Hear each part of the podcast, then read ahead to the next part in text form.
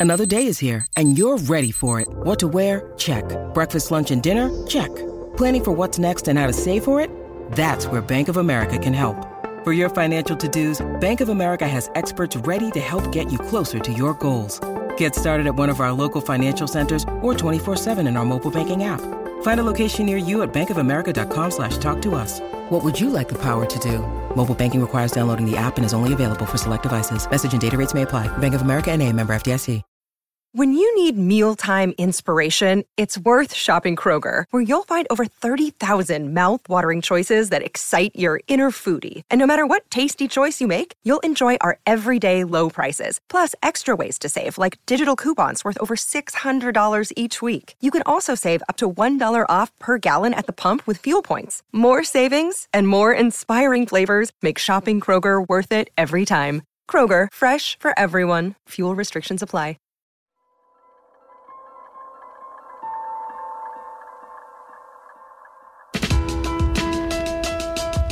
Welcome to the Art of Charm. I'm your host, Jordan Harbinger. I'm here with producer Jason DeFilippo and Kim Seltzer. Here at the Art of Charm, we may not have all the answers, but we certainly have some of the questions. And today, on this special episode of Fan Mail Friday, those questions come from you. And Kim and I both will be here to answer them instead of just lonely old me. Oh, and if you're dying to hear feedback about the Roger Stone episode, we'll address that feedback on Fan Mail Friday 135. But for now, Sit tight because you got Kim Seltzer, myself, and Jason here for this one. All right, let's cut right to it. Hi, Jordan, Jason, and the rest of the AOC team. First, I want to thank you for all that you do. You're changing lives, and it's wonderful to tune into AOC. I tried to search for answers and explanations regarding addiction and loving someone who's an addict, and I couldn't find anything to help me gain a perspective that makes me go, aha! So I thought, who better to ask than the AOC team? Mm-hmm. I recently ended a relationship with someone who's addicted to opioids. Oh, man. We had a long distance first half of the relationship, and I had no idea what was going on in terms of his addiction. The second half, I was able to see him more regularly and caught on fairly quickly. I ended the relationship and convinced his family to send him to rehab because things got out of control. Rehab helped him tremendously, and I started to believe that what happened before was all because of the drugs and that it wasn't really him, the sober him. After rehab and three months clean, he relapsed, and I ended up having to cut things off again. He's been begging me to give him another chance, and I certainly will not, because I know it will be an ongoing vicious cycle. But right now I'm confused. I'm angry, but I'm sad. Angry for the lies and manipulation, but sad to know this person is truly sick and needs help. How do I move on from this? I think part of the reason I get sucked into these codependent relationships is because I'm always trying to help people and feel that everyone deserves love. I'm always seeing the best in others, and I don't know how to change that. How do we cut off addicts when they're so good at making you feel sorry for them? What's the best way to deal with them? I should add narcissists to the list since they share many similar traits. It's an epidemic issue in this country, and I know many people are struggling with addiction, whether directly or indirectly. So I would like to get your input on the matter because you all seem to always know the answers. Thank you for your time and all that you do. My kindness is my weakness. It's interesting for me to see how people's insecurities and little pathologies match together like Legos or puzzle jigsaw puzzle pieces maybe because to they're more specific and not universal. So she's someone that feels everyone deserves love. She always wants to give people mm-hmm. a chance. She always sees the best in others.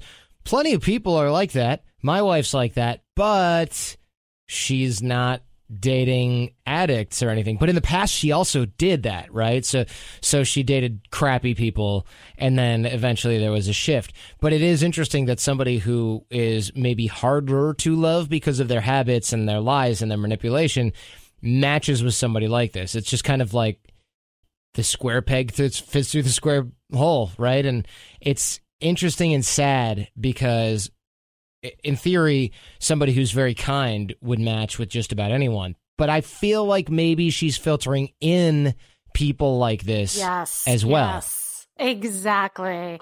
It is. I mean, and I always tell people you can't change other people. All you can do is look at you.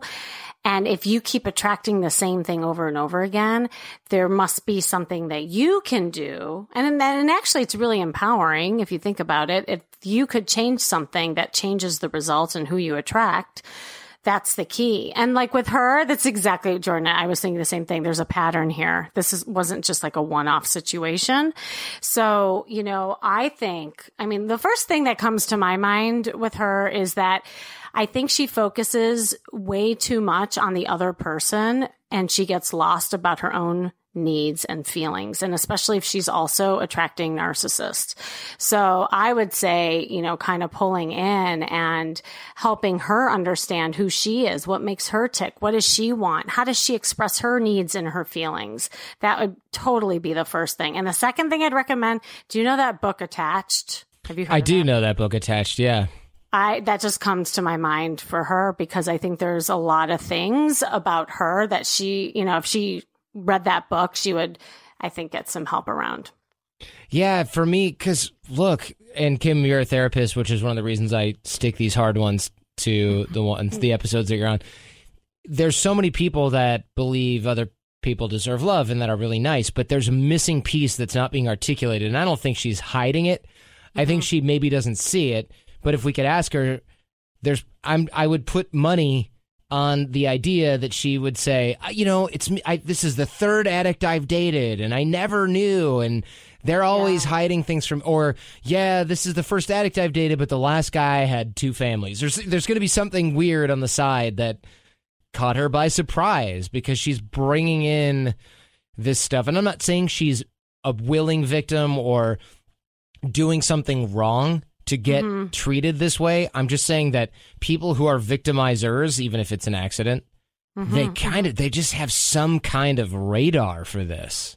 Yes, and also they somehow get reinforced for it too. So Right. there must be something that she's getting out of being the victim in these kind of situations and with addicts and her need to help these people or fix these people that she's trying to almost recreate for herself.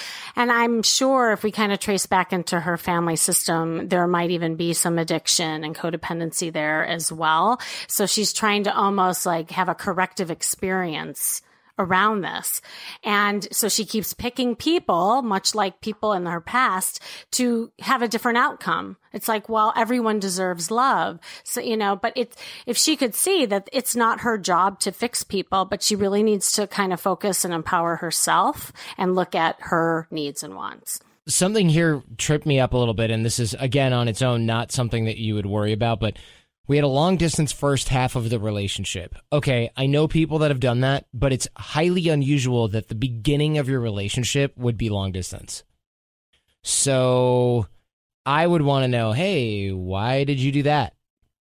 Why would you do that? Yeah. Why aren't you dating Yeah. somebody who's in your area? I mean, it's possible. Look, uh, me and I met Jen, and she moved two weeks later, so I, I understand that. But I would I've spent so much time with her that I would have known if she's an addict. So it's almost like, oh, I had a relationship, but we kept each other at arm's length for a really long time, and then he was hiding an addiction, and it's like, uh, it's a little weird. Again, on its own, not a big deal. That though, plus the addiction, plus oh, he's went he relapsed, and then he stayed with him, and did again. I'm not trying to blame her for anything, but I really think there's a pattern here that is very unique to people who tend to be the type who end up with somebody in an addiction type situation and they all share this similar set of characteristics. And I'm going to tie something together that I don't know, even if you thought about when you brought up the whole long distance thing. There's an addictive quality to long distance relationships. And I call it like the honeymoon effect. Because think about it. Every time you see Yes. one another, It's a freaking vacation. It's a drug. It's a vacation. Everything's awesome. So they're also, she may be addicted to the addiction personality, Oh. right? So it's exciting. That's so meta, bro. But I know what you mean, Right? right? It's it's like, and you have to be careful with that. That's one of the reasons that I started seeing Jen for longer periods of time because we were like, this is so great. And I thought, well, yeah, because I'm spending the weekend away from work. I traveled to San Francisco, or she came down from San Francisco to L.A. where I was living at the time, and then it, you know I would put all my work aside because I had someone visiting me, and it's like, wait a second, what is real life like? What is it like when somebody goes, ugh, do you want to? Pick the cat poop out of the thing? No. All right. That's reality. You know, that's the stuff you and you got to test that before you sign on the dotted line. So, I think for her, yeah, I think you're right. Your advice, which is to examine some of this family stuff and look at if this is a recurring pattern, talk to a therapist and figure out why. Yeah, I would really encourage her to take a look at herself and start understanding who she is. I think she gets lost in these relationships and the more power and strength she has from within, she will attract a different kind of man. Perfect. Let's go to the next, Jason. Hey, Jordan, Jason, and the AOC fam. I'm a 20 something year old woman, and my question is about my friend. Hmm, let's call him Mike. Right, asking for a friend. Okay. He's an awesome, genuine. yeah. He's an awesome, genuine, caring guy who doesn't hesitate to put himself in harm's way in order to protect his friends. Mike, my boyfriend, me, and a few other friends participate in backcountry outdoor adventures, which sometimes has surprises and can lead to injury or death. Think of the movie 127 Hours. Eh, that doesn't really sound like fun. Yeah, I don't know. Some people, though. By the way, she's not. She is asking for a friend. I, I, I saw her in. This is a real person. She is asking about somebody else. But anyway, go ahead. Mike has repeatedly risked his own life to help me and others, so I'm in awe of his selflessness and I hold him in the highest regard. Two years ago, he started dating a woman. Let's call her Mercedes. Because that's her name. Why say let's call her? I'm so confused. Well, because Mercedes, I, I do believe, are high maintenance vehicles, and uh, I think that's going to become apparent very soon. She doesn't seem to respect him as she constantly makes fun of him and belittles his intelligence in front of the whole group, which puzzles us because we're his friends, not hers. So why would she think we'd laugh with her? Plus, you wouldn't make fun of a friend like that, so why would you do that to your significant other? Whenever she does this, one of us stands up for Mike, or it's just followed by an awkward silence. She also bosses him around, and they are bickering with each other more often than not. The worst is when she gets drunk they get into screaming matches, and she has ruined many outings, including my New Year's Eve party and an expensive group vacation. That sucks. Uh-huh. That sucks. Like this person is a a shit. They really are. They're complete shit. Continue. They just don't seem right for each other, but neither seem any closer to breaking up. Mike complains to us about their relationship, but it's frustrating since he's not doing anything about it. The consequence of this is that our friends don't want to hang out with Mike anymore, since he's always, always bringing Mercedes, even to our outdoor adventures. We've had private discussions about this between various friends in the group, and we all vehemently agree that Mike is awesome, and he's like a brother to us. But Mercedes is quite the opposite with her negativity and larger than life ego. We've tried for the past two years to tolerate her, since they are now a package deal, but every time we resolve to put up with her and start fresh and forgive her past grievances, she starts a new fight and ruins another get together. It's gotten to the point where none of us have seen Mike in a while, and we've just been going on adventures without him. I'm afraid this has been isolating him, and he's just growing more and more dependent on Mercedes. The friend closest to Mike came clean and told him why we haven't invited him out recently. We care about him and love his company and friendship, but we can't stand to be near Mercedes. Mike thanked him for telling the truth and said he wished it didn't have to be like this. The conversation ended in a vague way with no real change or resolution. I think all of us would think it would be different if they actually loved and respected each other. She could be the most horrible person in the world, but if they love each other and make each other happy, I believe our friends and I would be fully supportive. But it's obvious to everyone that they are unhappy, and we all think he deserves someone who treats him more kindly. I'm afraid Mike might have low self esteem and doesn't realize that he can find someone who will treat him better. Do you have any advice for me or our group of friends specifically? Can we ask him to hang out but not bring his girlfriend? We're skeptical he'd agree to this, but perhaps you know of a way to phrase the question without offending him. And are we being terrible friends? He's been a loyal friend to us, and we definitely want to do right by him. If we are in the wrong, we'd like to do better. Thank you for all your advice and guidance, AOC. Sincerely, less ego, more amigo. Ah, nice name. Oh, best God. best name. Wow. I, I got to speak for Mike real quick. He's Yeah. miserable right now. Okay, Mike. Mike knows. He before your friend told him. Mike knows Mercedes is a horrible person, but he. You're right. He has low self esteem, and he thinks if I lose her, I'm never going to find anyone as pretty, as cool. She's great. She's right. I am forgetful. He's basically an abusive in an abusive relationship right now yeah, definitely. and it sucks. Because his friend seems so cool. I mean, the email I've got from Less Ego More Amigo, she's cute. She seems fun. I saw the little profile picture because people send me stuff in Gmail. She's uh-huh. obviously really caring about her friends. They have a cool group of friends. This email's edited, so they talk about things they do, and they, they just seem rad. Okay, and Mike is obviously this like young, athletic, cool guy that everyone loves, and he's dating this horrendous troll who's just a terrible person or is also trapped in a relationship where she feels she can't do any better. That's also possible, but she sounds terrible. But again, one side of the story. So, ah, it's just painful because these people are just trapped, all of them, and they miss their friend. So, what do we do, Kim? Ah, this is, I know. Well, the first thing I thought of too is how cool that the friends are caring this much about yeah. him to help and, and write in. Well, you know, okay, so a couple things like pop out at me. One is these screaming matches.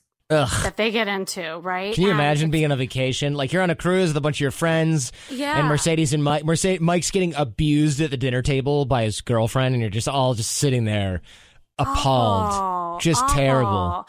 You know, it's one thing when couples have conflicts within the, you know, the confines of their home and, you know, that's one thing. But when it involves other people and it's constant, you know, this is where an intervention does need to take place. I, okay. So the first question I have, I don't really gather unless you know otherwise have they actually sat down with Mike and had an intervention and like talked to him how they feel and how No, it was just the one it was just the one guy being like, "Hey," cuz he probably here's my mm-hmm. thing. They they didn't they didn't write this specifically, but here's how I imagine this going down, right? They ran he ran into Mike at the climbing gym and Mike's like, dude, I haven't seen you in a long time. And he's like, you know why? Because we hate Mercedes. She's terrible. Everyone hates her. Right? Something like something along those lines. And and Mike's like, oh, I know, you know, I wish it didn't have to be that way. You know, you guys don't get along. And he's probably thinking like, well, you know, they don't get along is the narrative that Mike has, but really it's yeah, she's terrible, but I don't want to be alone. Right? That's what he really because Mike's not stupid. He knows. He knows. He absolutely knows, but he needs actually his friends to sit down and have a serious conversation with him to talk about how they're feeling, to really help Mike also talk about he's, you know, how he's feeling. And Mike has even complained to them, right? About the relationship and that it's frustrating, but yet he never does anything.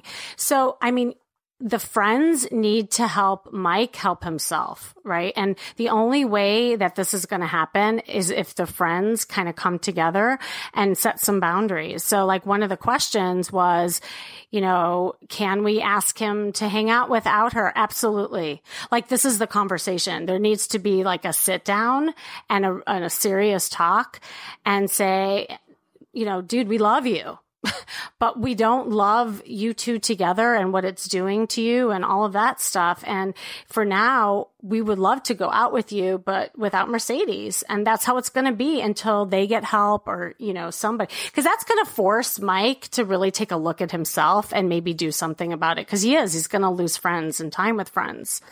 But I don't know if Mike has ever even had any coaching or therapy before either. Cause no, obviously. I, I I don't think so. And, and, I think also he's probably never had a girlfriend like this for for whatever reason. Mm-hmm. So I'm not saying Mike's addicted to the drama. I'm saying that he could enjoy the energy that comes from that drama. Or maybe Mercedes is just fine as hell and he's like, "Well, you know, this is the best looking girl I've ever dated cuz I'm shy, the shy athlete guy." And I was going to say that, but you know? usually when I say things like that, you say, "Jason, have you ever listened to this show?" What? What do you mean? I thought I, the only reason that I can think he's staying with her is she is like a, a 12 and a half. She's just some smashed hot Latina who's like, I'm going to berate you in front of your friends. And he's like, but y'all don't even know right? Yep, exactly. He's like, you guys are cool friends, but dead ass though, right? Or something like that. I don't, but I don't know. Maybe, but at the same time, he he's obviously there's a reason that he's staying with her, and probably I've literally never said anything like that on the show before, but there's there's a reason he's staying with her, and it probably has to do with self esteem. I don't think it's just because of the way she looks. I feel like that would just be too much because after a while, after months, you're just like, eh, I'm sick of you right? If it's just based on physical attraction, there's something else going on, and they have to. Uh, the intervention might be there, but are they to? Is, is it to result in anything? That's the question. Well, I think the the intervention partly is, you know, Mike, you need to go talk to somebody. Like this isn't you know, I mean, and again, unless he wants to stay in this abusive cycle and lose friendships, like at some point, the pain, it's going to come to a head where he needs to do something. But, but the friends have to get him there, you know? So otherwise, they're just going to keep doing what they're doing and everyone's kind of dancing around it. Like somebody needs to, like, really say it like it is. And I, the other thing is like we don't know Mike's past. We don't know if he grew up with an abusive mom. So this again just feels oh, almost yeah. kinda, never thought about know, that. Again, this feels almost yay too familiar for him. So that's what he thinks that it should be, or he's you know what I'm saying? There's so I much do more we saying. don't know. We so much we don't know it. We don't. All right, intervene, folks. Intervene and get down to it and take him to task. Right? It doesn't have to be all of you but if everyone's really warm and cool and they're like, "Look, man, we just care about you," but she she treats you like shit. Don't even mention the way that she treats you guys as friends. Forget that. You can be like, "Ah, she treats us like crap," but we don't care. She treats you bad. Exactly. Because if if they're like, "Ah, we don't like her," then he's like, "Oh yeah, nobody likes her. Everyone always is jealous." But if you're like, "Yo, she treats you bad, man." We, we can take it. We don't want to take it, but we can. But we can't take watching you get pummeled. Then he might go, oh crap, you guys know about that? Because he thinks, yes. I guarantee you, he thinks, well, you know, she's tough to get along with, but most people like her. Meanwhile, you're like, no, she's terrible. And she's terrible because she's terrible to you, primarily. And they can talk about their feelings and how it feels to be around them and to watch their friend being treated that way. Absolutely. Like, I think they should be forthright that. And, and I'll tell you, a lot of people don't want to do interventiony stuff because it seems awkward and it's going to last forever. I guarantee you, it'll be a moment where your friendship takes it to, goes to the next level. And he's like oh my god these are the best friends anybody could ever want because they're putting themselves on the line. And look at it this way. It's not going to get worse because you're basically not friends anymore. Absolutely. So, and and I want to actually tell a happy story around that because we had another fan mail Friday and a girl had written in about a similar scenario about her and her friendships. And I had her do like the intervention thing and be direct about it. And I'm happy to say the happy ending to the story was she was way better off. She got rid of friends that didn't serve her. She was direct. She felt so much better. So, you know, in efforts to save people's feelings by not being direct or not saying it is, actually you're, you're not doing them a service at all your, Mike, I think, is going to be very almost relieved. Like you said, Jordan, there'll be like a relief, like, oh, you know. yeah, he thinks he's getting away yeah. with it, right? And he's he's going to be. It, it will be mildly surprising, or not mildly, but quite surprising when people find out. Oh, yeah. So I, look, do this. It's not going to get worse. That much I can tell you. exactly. Exactly. I, how can it get worse? It only can get better. And he'll feel heard. I mean, I think just the fact that the friends are noticing and then saying something, I think he'll feel really good in the end. Lennon and McCartney, Jagger and Richards, Watson and Crick, AJ and Johnny. What about the perfect duo when it comes to growing your business? Well, that's you and Shopify. That's right, Johnny. Shopify is the global commerce platform that helps you sell at every stage of your business. From the launch your online shop stage to the first real life store stage, all the way to the did we just hit a million orders stage? Shopify is there to help you grow. Whether you're selling your own fire merch or promoting your productivity programs, Shopify helps you sell everywhere. From their all in one e commerce platform to their in person POS system, wherever and whatever you're selling, Shopify's got you covered. Shopify helps you turn browsers into buyers with the internet's best converting checkout, up to 36% better compared to other leading commerce platforms. And sell more with less effort thanks to Shopify Magic, your AI powered all star. What I love about Shopify is no matter how big you want to grow, Shopify gives you everything you need to take control and take your business to the next level. In fact, Shopify powers 10% of all e commerce in the US and Shopify is the global force behind Allbirds, Rothy's, and Brooklinen, as well as millions of other entrepreneurs of every size across 175 countries. Plus, Shopify's award winning help is there to support your success every step of the way because businesses that grow, grow with Shopify. And AJ, you don't have to just sell your stuff anymore. With Shopify Collective, you can curate products to sell from the brands that you love, giving your customers more variety and your business more sales. Shopify is your no excuses business partner. Sell without needing to code or design. Just bring your best ideas, and Shopify will help you open up shop. Sign up for a $1 per month trial period at shopify.com slash charm. Go to shopify.com slash charm now to grow your business, no matter what stage you're in. Shopify.com slash charm.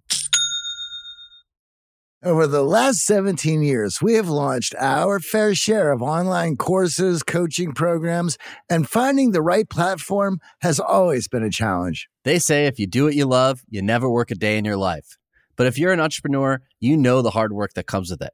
That's why you need Kajabi. Kajabi makes it easy to run your entire online business from one platform so you can focus on what you love, creating. Kajabi is the ultimate all in one platform that helps creators and entrepreneurs build successful online businesses by unlocking predictable recurring revenue. No matter your niche, Kajabi makes it easy to turn your skills, passions, and experiences into enriching online courses, exclusive membership sites, subscription podcasts, thriving communities, personalized coaching, and more. The best part Kajabi doesn't cut into your revenue because everything is owned and controlled by you.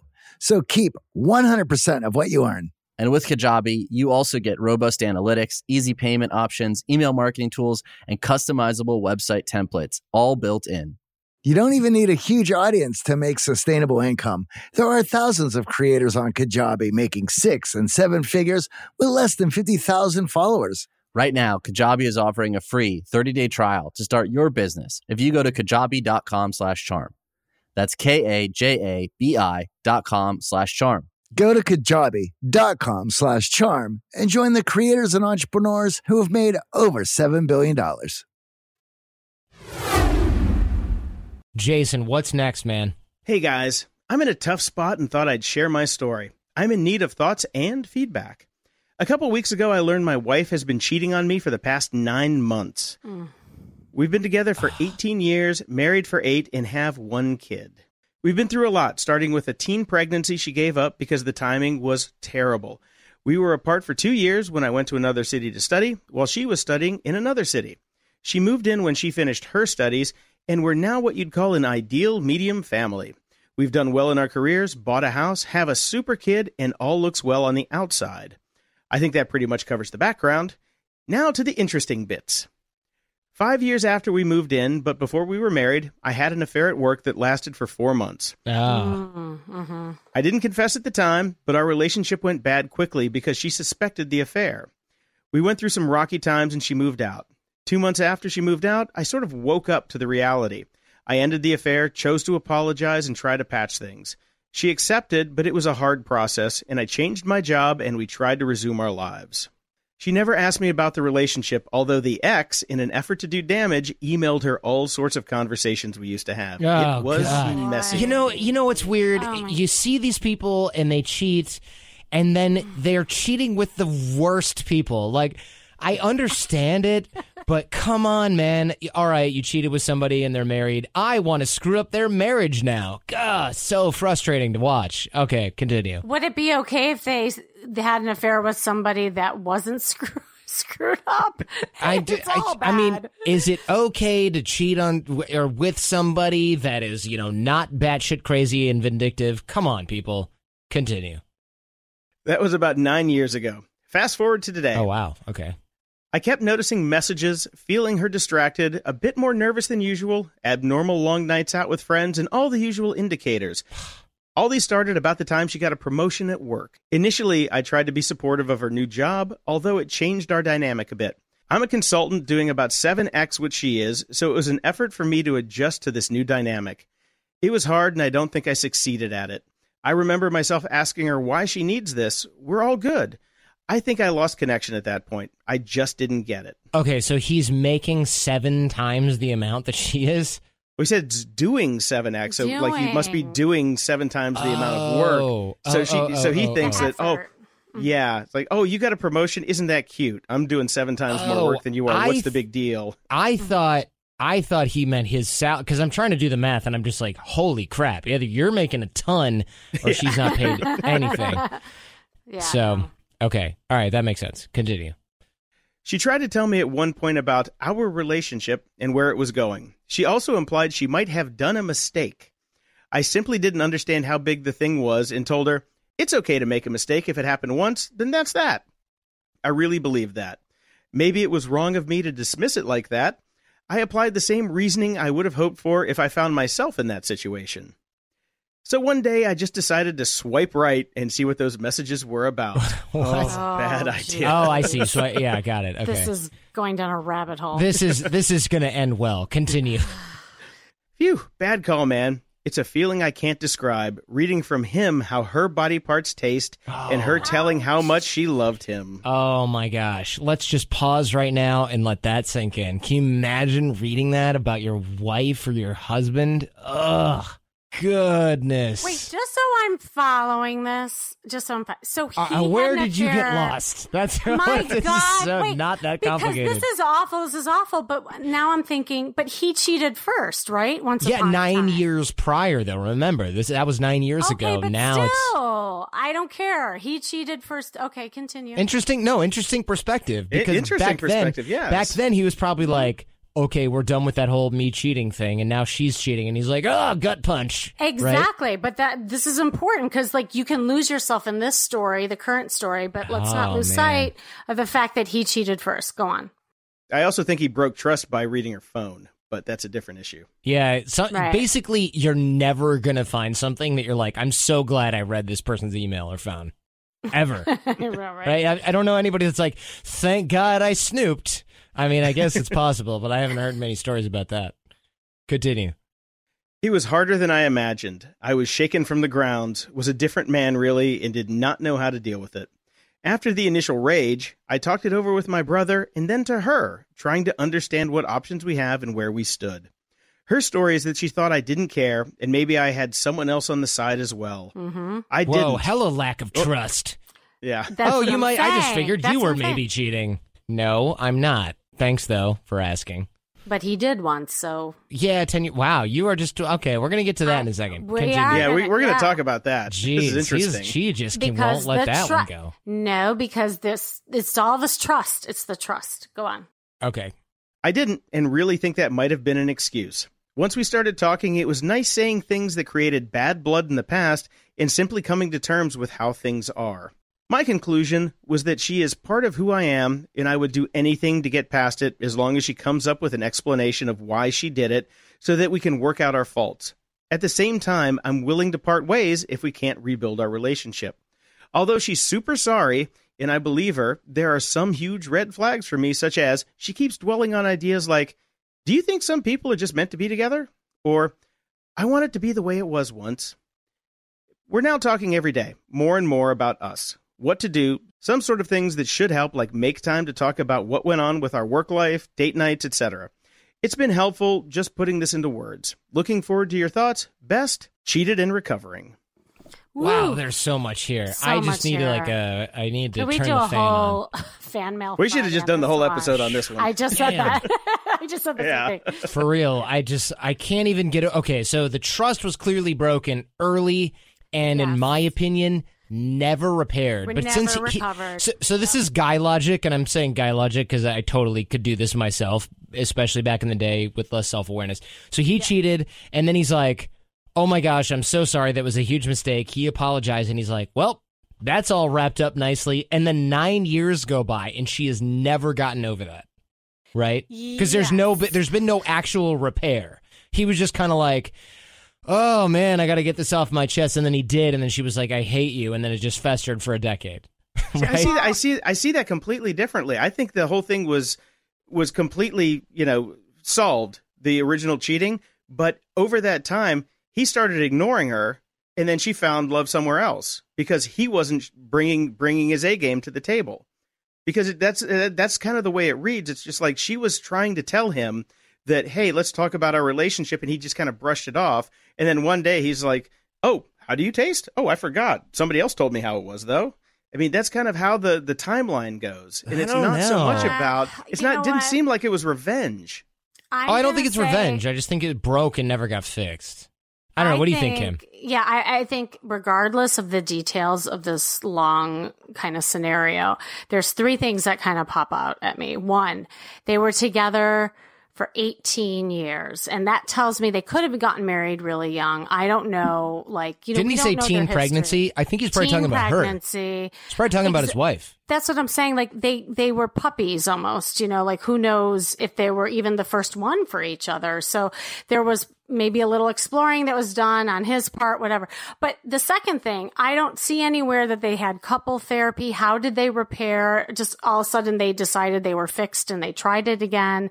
And number three is the trust. Like when that happens, trust is broken. And the fact that she's she says right here, I didn't, or he, at least she told him that she didn't feel like he cared. So she went to somebody else.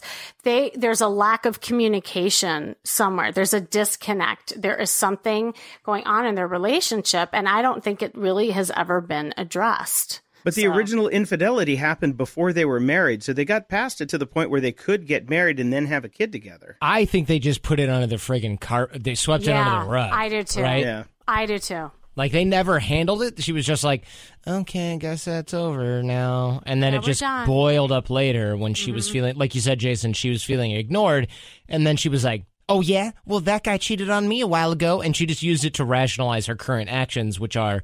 I feel neglected, and the parameter inside our relationship of what happens when someone feels neglected is they go bang someone else. But whenever they go outside of the couplehood, you know, and they cheat, th- there's a there's something that is lacking in the way that they're Yeah. able to communicate together, and that's Right. that's the root of the problem. Is the yeah, lack- and, and and that's why I don't I don't believe like a lot of what is going on here because I had an infidelity done to me. I came home and there was an extra pair of feet in the bed, and I got the same exact. Wait, are you telling this for real right now? That's Absolutely, yeah. You got in the bed and there was a dude in there. I walked into the bedroom. I came back from a conference about three hours early. I came in and there was an extra set of feet in the bed. Wait a second. Stop, back up, pause this question. Tell you gotta tell the Yes, begin, like you- you the- opened at least the of fast version of this story. Are you comfortable with that? Because what I'm absolutely comfortable with it. talking It was twenty. It was twenty years ago. Uh, my my girlfriend and I had moved from Cal- or from Chicago to California. We were living together. We were happy as can be, and I was we were working doing all this crazy internet stuff together. It was early days, but then her mom moves in with us, and her mom starts whispering stuff in her ear that I'm like unfaithful and out doing things at night, which I wasn't. I was coding all night. But then she said that uh, after the fact that the feet thing, she gave me the same excuse. But what happened was I went to a conference, came back home, and then turns out she had hooked up with a Macintosh technology, like IT guy from her company. And I'm just like, oh, he had a neck beard. How could you do that to me? How could you That's- cheat on me with somebody with a neck beard? Yeah, you're like, So- yo, if you're gonna cheat on me, cheat on me with at least somebody who's who's better Yeah. in some no, way. So, yeah, no. So I jumped on the bed, kicked him in the kidneys. He peed blood for a week. They skedaddled out the back of the house, Oh. and I never saw from him How do you know he peed blood for a week? Were you like, hey man, still peeing blood? Okay, cool. She just was uh, well. Here, it, her mom still lived in my house because it was my house. So I let her mom stay there for another month until she could find a place because I'm not a monster. so I didn't kick out her mom. I kicked her out. Go live with But your not- but- so boyfriend, mom but your stayed- mom can stay here. The one that the caused this. The one who caused it. Yeah. Yeah, I let her stay there because I'm like I said, she had moved there. She had no place to go. She had no money. I'm not gonna, you know, be a complete asshole about it, even though she just ruined the relationship. I, but- you're a better man than me. I would have been like, both of y'all. You Yeah. get out, and by the way, I'll you'll get your stuff back because it's going to be on fire in the front yard at 1 p.m. tomorrow. Well, here's what they did. Here's what they did. I went out front, and th- that was the day I started smoking because my friend had Oh, left man. a pack of cigarettes in the car, and I'm like, I'm gonna have one of I'll those. do And then- this. so I was I was literally sitting out front of my house in front on my the bumper of my car with a baseball bat smoking cigarettes and what she did was she packed all her oh, stuff Oh my God. in garbage bags and jumped out the back of the house down this hill in Hollywood Hills and ran away. Like an hour later I'm like, "Okay, they're not out yet. I'm going in."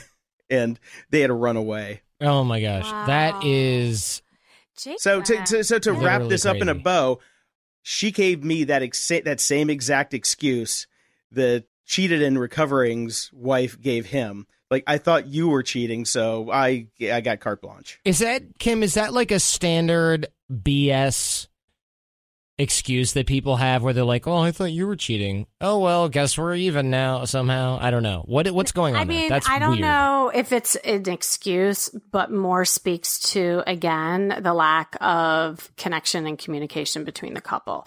It's like, well, I'm thinking that this is what is happening. So then I'm going to go do the same because I'm not getting attention or he's doing it too. So I might as well like whatever the conversation. But the truth of the matter is, and Jason, I don't know like the ins and outs of how your relationship ended, but there was, there was some sort of disconnect with you, guys and, and, and most people's communication. Cause you, that to assume that and then go do that, there, there's something wrong with that obviously. Oh yeah, there was a total breakdown in communication in my my relationship, which is why I see Right. the similarities in his because I think that they had drifted apart, and that kind of that that's where it starts. Lack of communication is That's where right. it starts, and once that starts snowballing.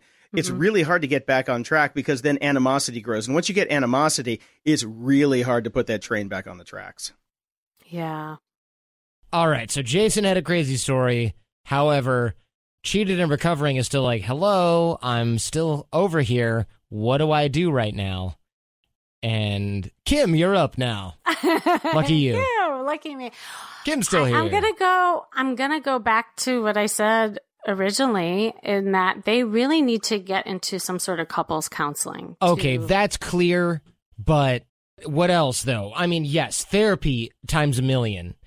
Times. But is there any million. hope for this? I mean, are they able to salvage this or is this just like some kind of absolute train wreck? Because she's asking these questions like, do you think some people are just meant to be together? Mhm, I think she's probably talking about that other guy. Yeah, Yeah, I think so too. yeah. Uh, and there's there's the elephant in the room here that we haven't actually discussed. They have a kid.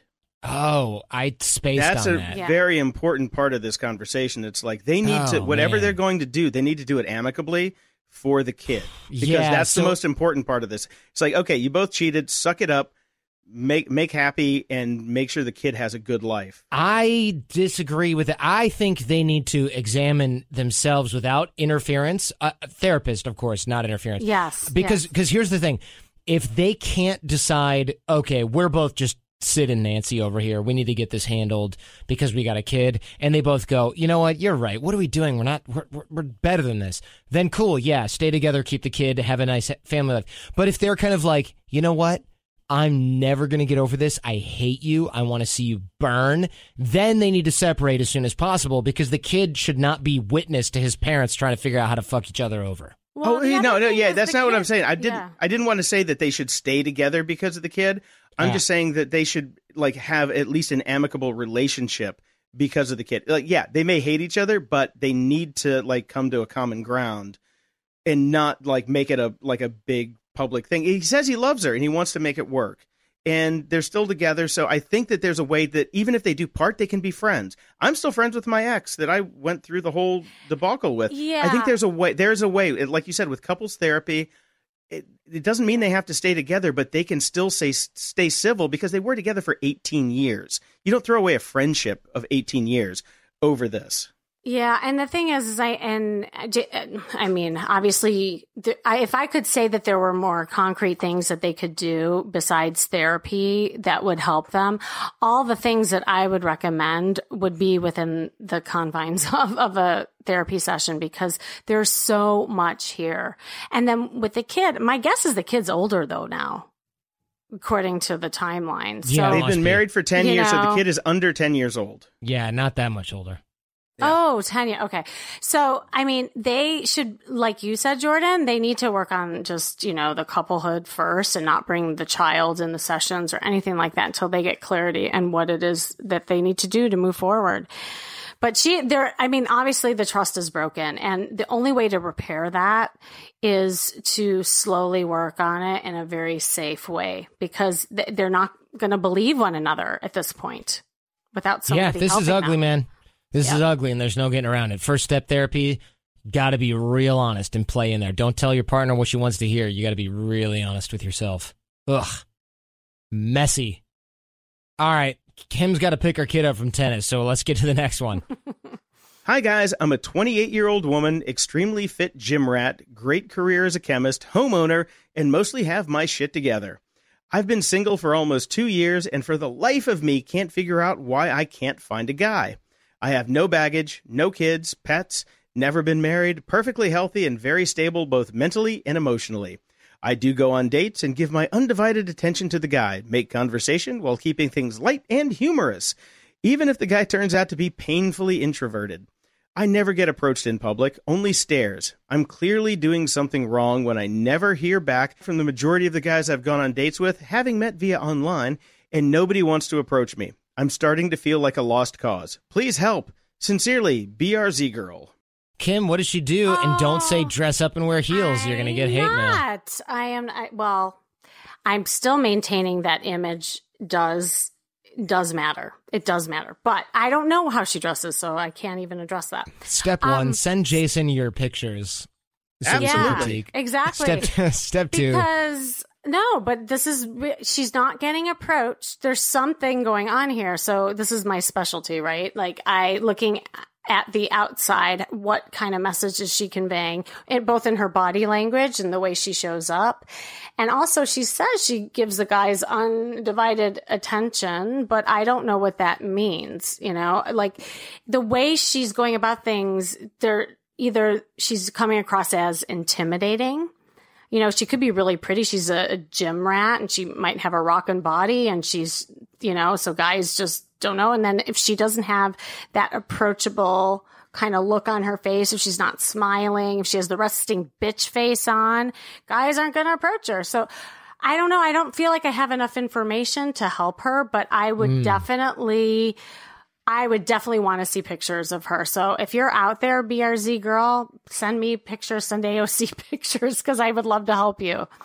Yeah, I'll make sure they get to the right place. No problem. Jason at theartofcharm.com. Jason at theartofcharm.com in order to protect the sanctity of my relationship. Exactly. Um, but That's yeah, what I'm no- here for. I, I'm here to protect Jordan from That's himself. right. oh, that's you're right. such a good guy. Jason. No, I do. I Jen, honestly, Jen doesn't even care. She she looks at my inbox and she's like, "Some girl sent you pictures and asked if she was cute. What are you gonna say?" And I was like, "Yeah, she's cute." And she's like, "Cool." CC me on that one, just so that like it's like, hey, above board. My wife and I both think you're quite lovely in these photos.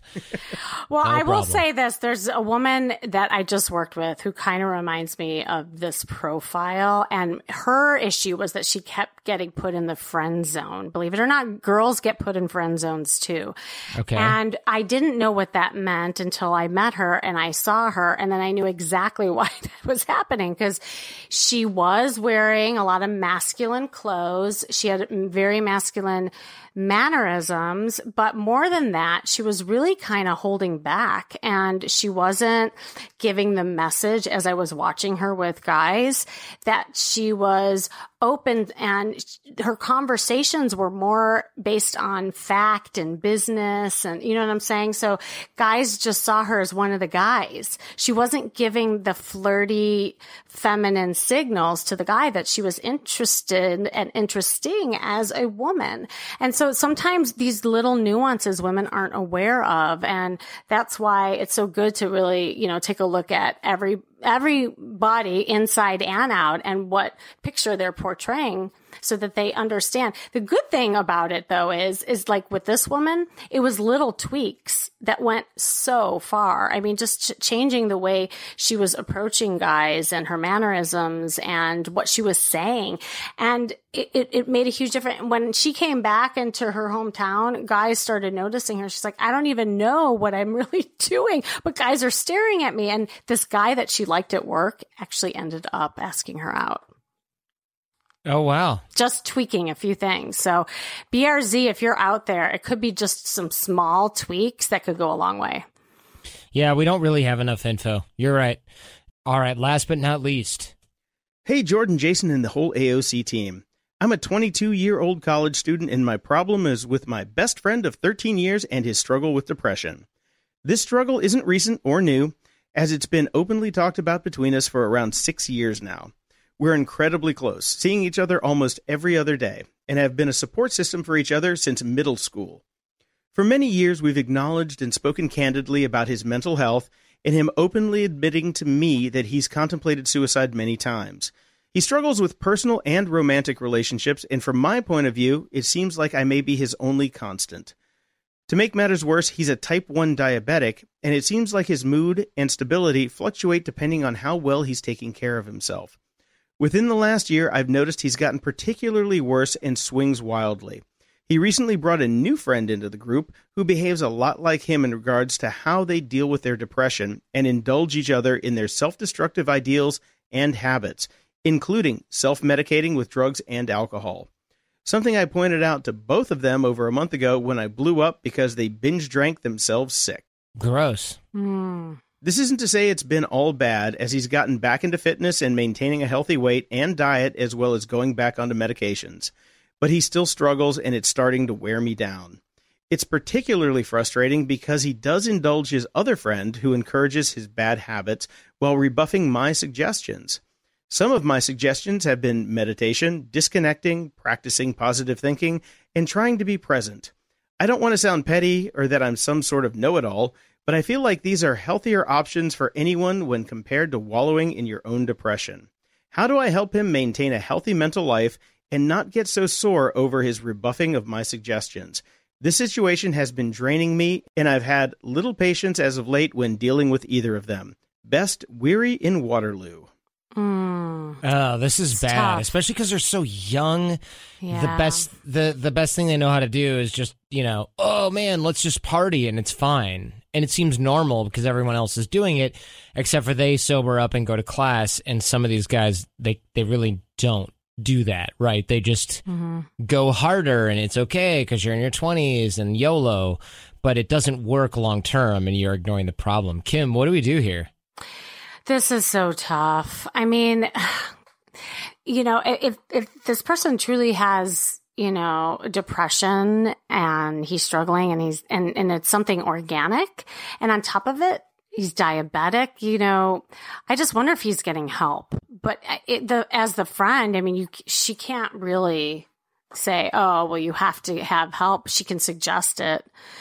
But I go back to kind of the cost benefit analysis of friendships. I always say that, you know, we do a cost benefit analysis on, you know, things in our life, like the financial world. But when it comes to relationships, it's a great thing to do. And so it's like, I want to know what is she benefiting from staying in this kind of relationship and what are her costs? And if she actually looked at the two and compared the two, you know sometimes the costs really outweigh the the many benefits or just the history of the friendship. Sometimes people stay in friendships because of the history.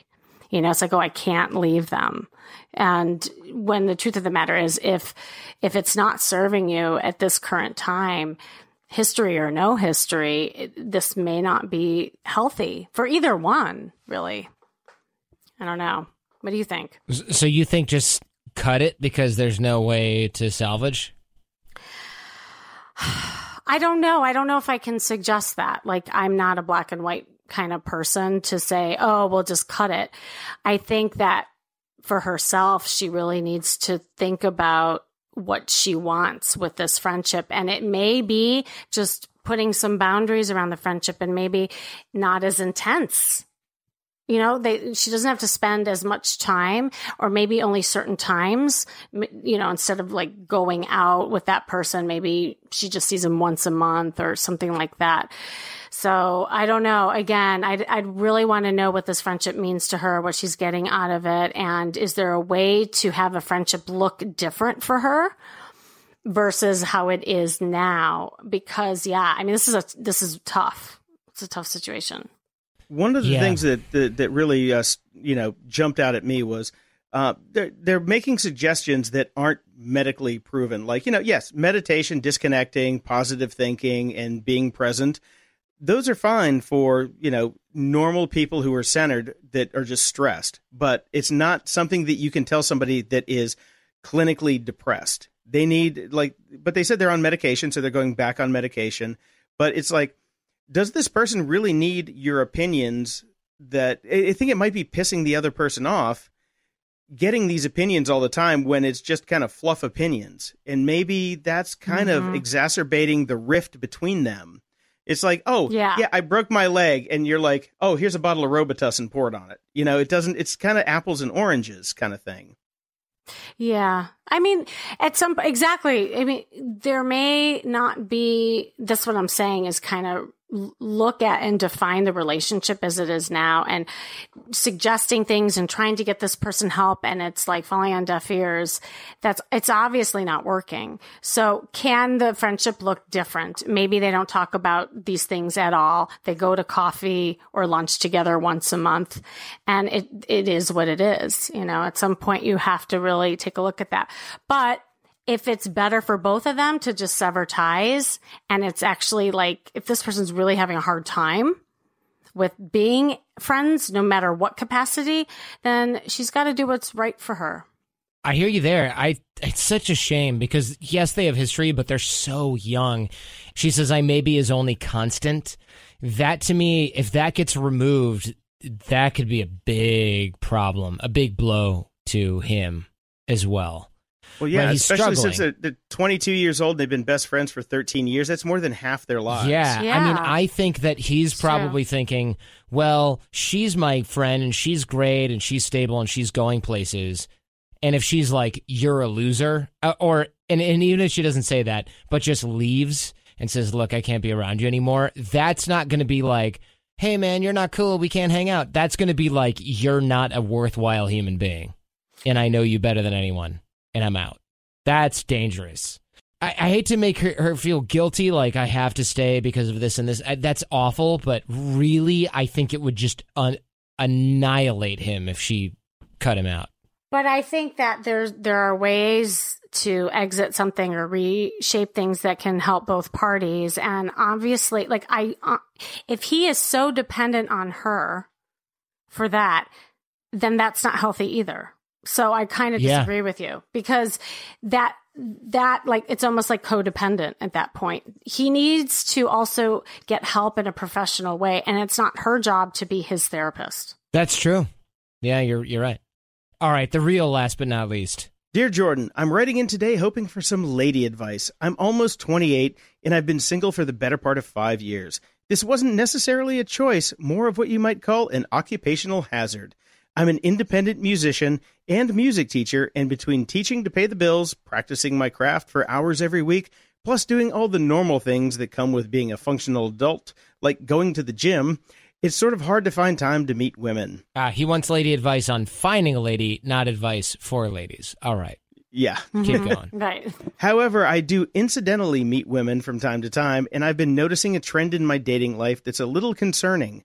The girls don't seem to want to stick around for long. Mm. The same pattern has happened to me probably over a dozen times now. We'll meet, everything will be fun and exciting for a little while, we'll go on a few dates, have sex a handful of times, and then usually it takes about a month before they start responding to my texts with, I'm really busy, or just no reply at all. And then at that point, they usually just disappear.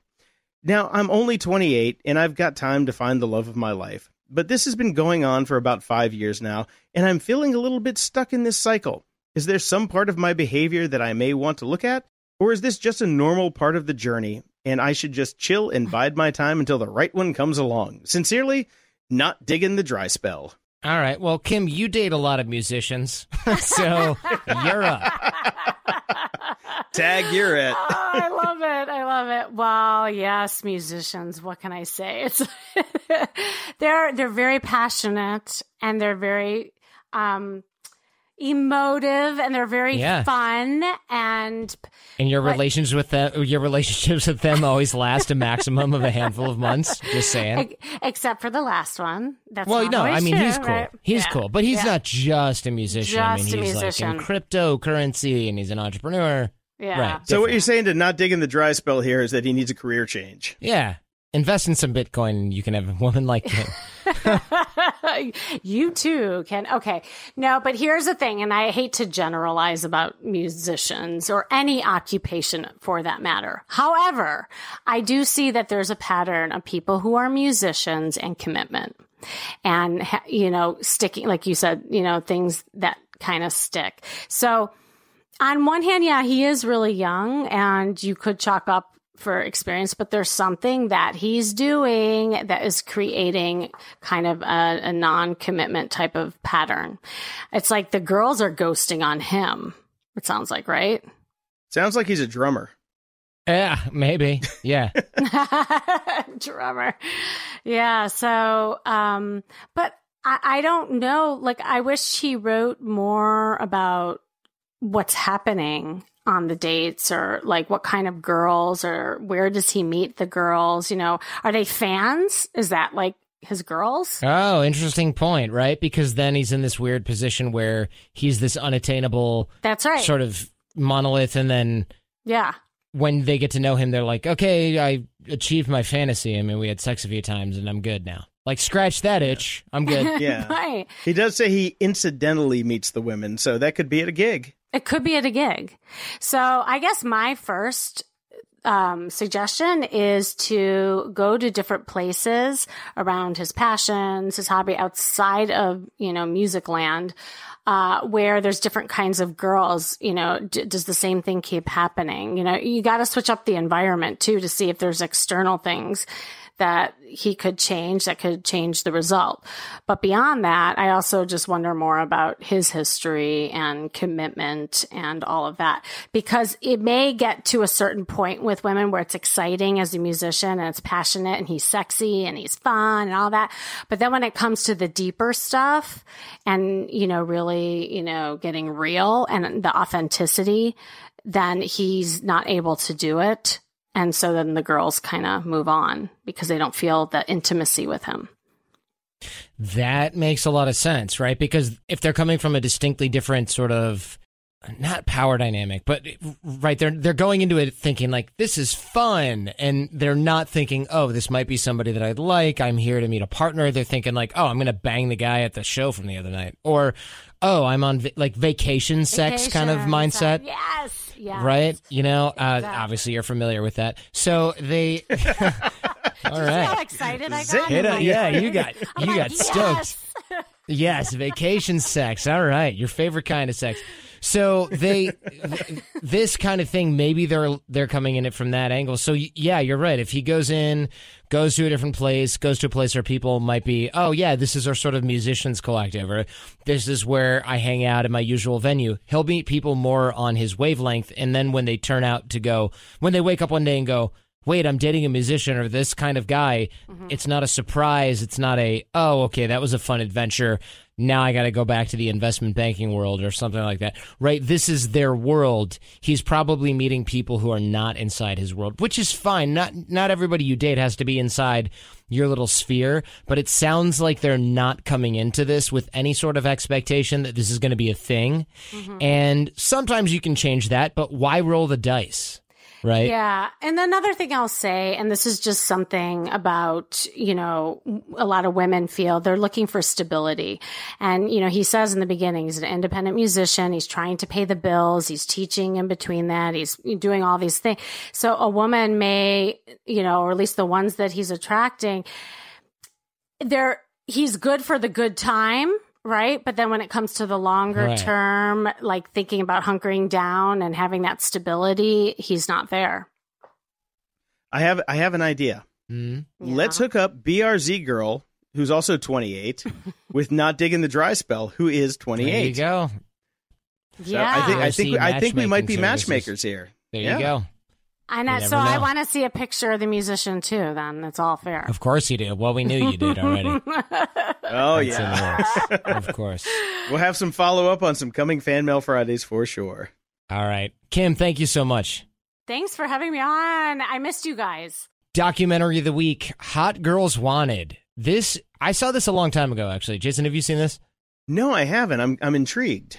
So it's about uh, it was produced by this this woman Rashida Jones. She actually was in The Office. She's a very pretty. Do people say biracial? It sounds weird, but she's very pretty, and she's in The Office. She was the love interest of Jim for a while in a couple seasons, and she does p- producing and directing. Anyway, this documentary is about these crazy dudes on Craigslist. They they basically post hot girls wanted ads and these girls they get suckered into porn and they get discarded because man, porn videos online, I mean, you film like 10, 20, and then you're just, all right, next. Right. So they come and they move and they live into this guy's house. And he's young. He's like in his 20s. He's as young as the girls almost. And he films these videos and he sells them to these websites.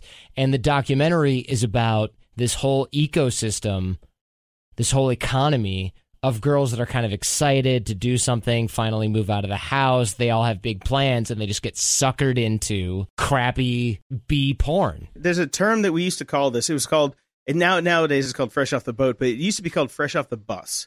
So these girls would come in from Iowa and the flyover states Right. into Hollywood.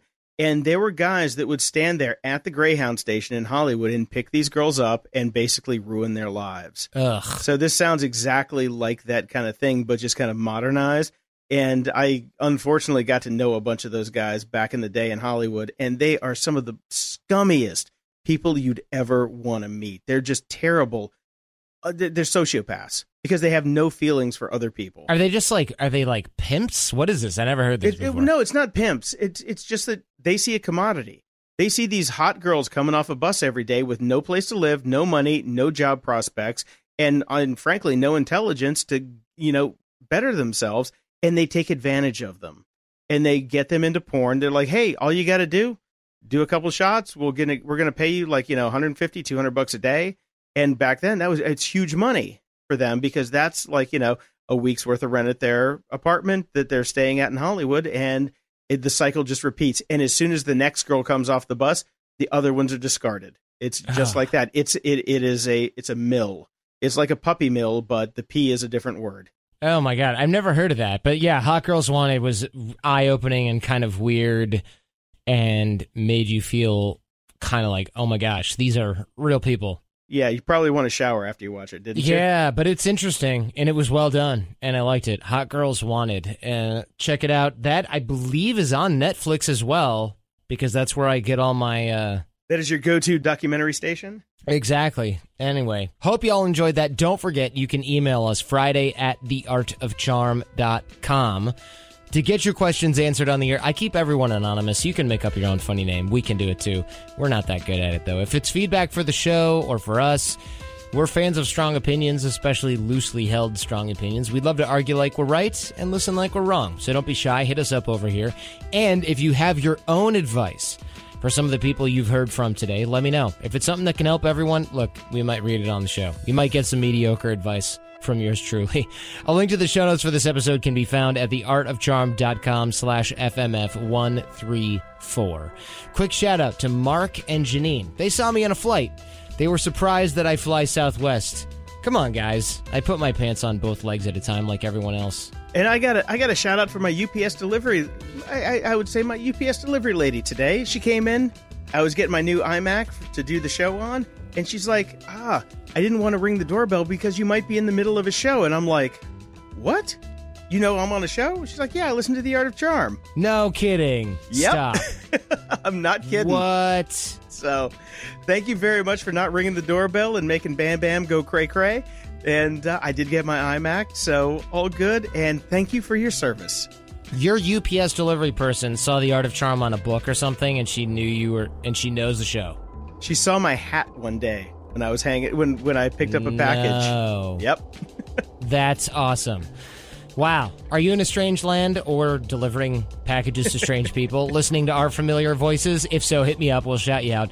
I'd love to hear from you either way. I'm on Twitter at The Art of Charm. It's a great way to engage with the show. Jason, you're on Twitter. Tell them where to find you. I'm on Twitter at JPDef, JPDEF, and you can check out my other podcast, Grumpy Old Geeks, where we swear and talk about technology every Monday. Go to GOG.show for how to subscribe. Also, don't forget about the Art of Charm Challenge at theartofcharm.com slash challenge. We'll take you step by step, becoming better at social capital, charisma, networking. It's for both guys and gals. We're taking you through these cool little drills and exercises. It's all highly practical, step by step, making better personal and professional connections. Theartofcharm.com slash challenge or text AOC to the number 38470. That's AOC to the number 38470 or theartofcharm.com slash challenge. More from AOC at theartofcharm.com, including info on our live residential boot camps that we run every single week here in LA with AJ and Johnny. If you really want to dig into the stuff and work on your AOC skills with us as your coaches, that's all at theartofcharm.com slash bootcamp. We accept cryptocurrencies, all of them, pretty much, for that matter. Now stay charming, get out there and connect, and leave everyone better than you found them.